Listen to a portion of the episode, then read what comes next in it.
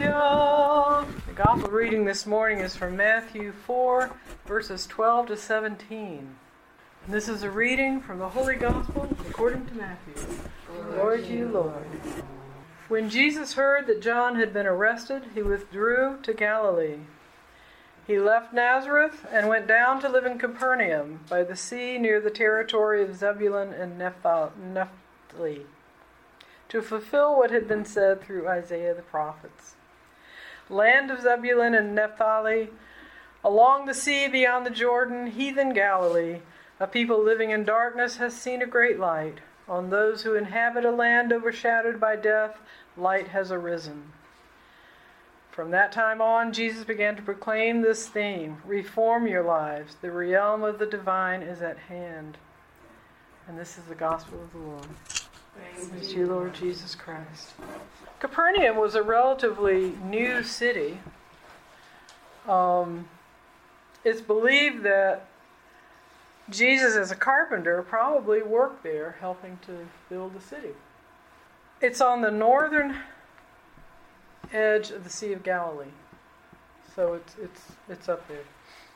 Along the sea beyond the Jordan, heathen Galilee. Isn't that interesting? The people living in darkness has seen a great light. On those who inhabit a land overshadowed by death, light has arisen. Look at the history of Israel. And we can compare that in some ways to the history of our own country. The Israel, the Hebrews moved into the land, remember after the Exodus? And they believed that they had a right to go in and eliminate anybody that got in their way and take over the land. Where have we not seen that in our history? The people that lived in darkness has seen a great light. It's no mystery to me that the Creator manifested into creation in that part of the world. And there are other possibilities of other parts of the world. There's the Iroquois story of the peacemaker who, after about after a while teaching the people how to live, basically said, I have to go. And they asked, Are you coming back? And he took them to a tree and said, If the tree bleeds, know that I will not return. 33 years after that, the tree bled. The sap ran far more than you know.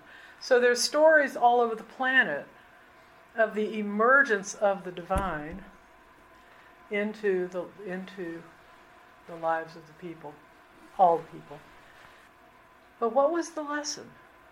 Here with the Iroquois, he taught them how to live. He taught them how to be with one another, not just their own communities, but with the surrounding tribes too.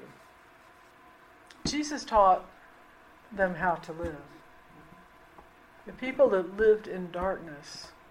What is the darkness that we talk about when we say there's a lot of dark? What is that?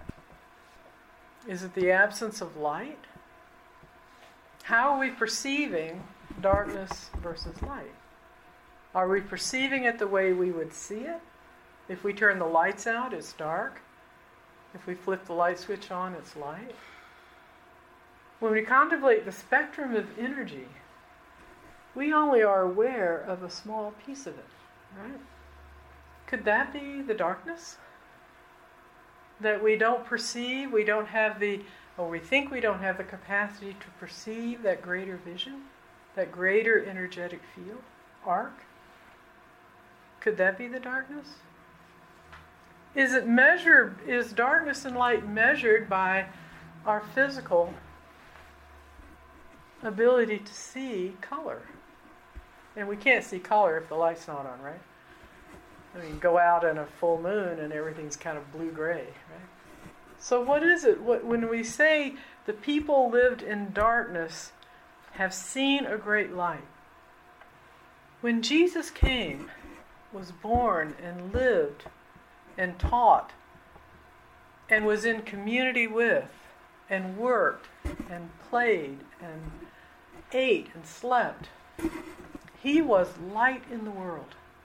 And that presence of light in the world was not like this kind of light. You know, I'm pointing at the fluorescent lights for you. You know, it wasn't this kind of light.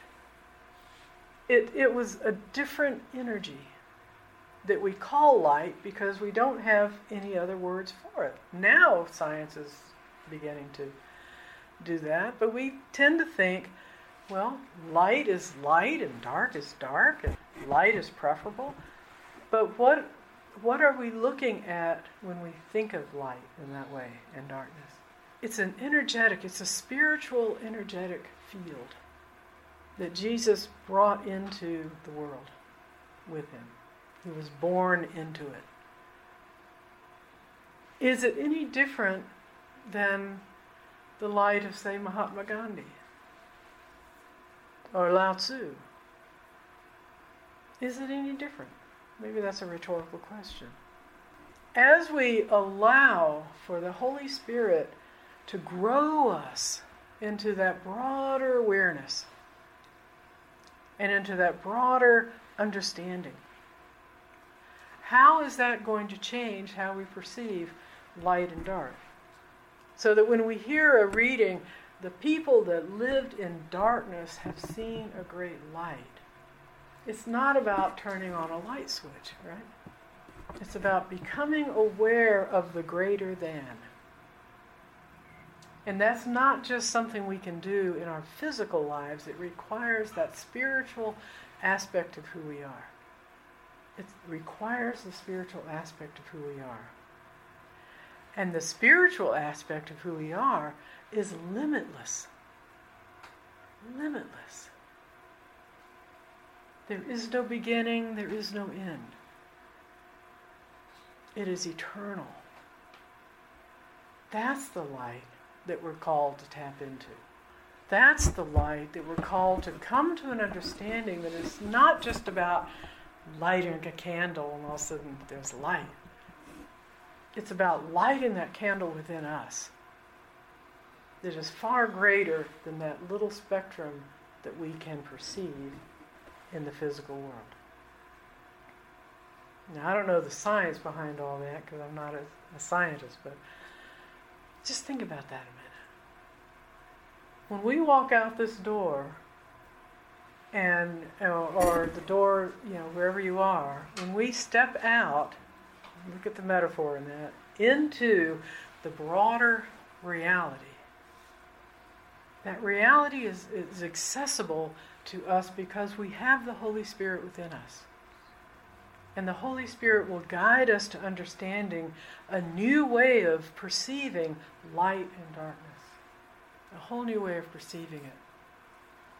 And it's challenging because it's so much easier to think, well, this is light, and uh, if I turn the lights on, it's dark, and it's easier to it's easier to be in that place.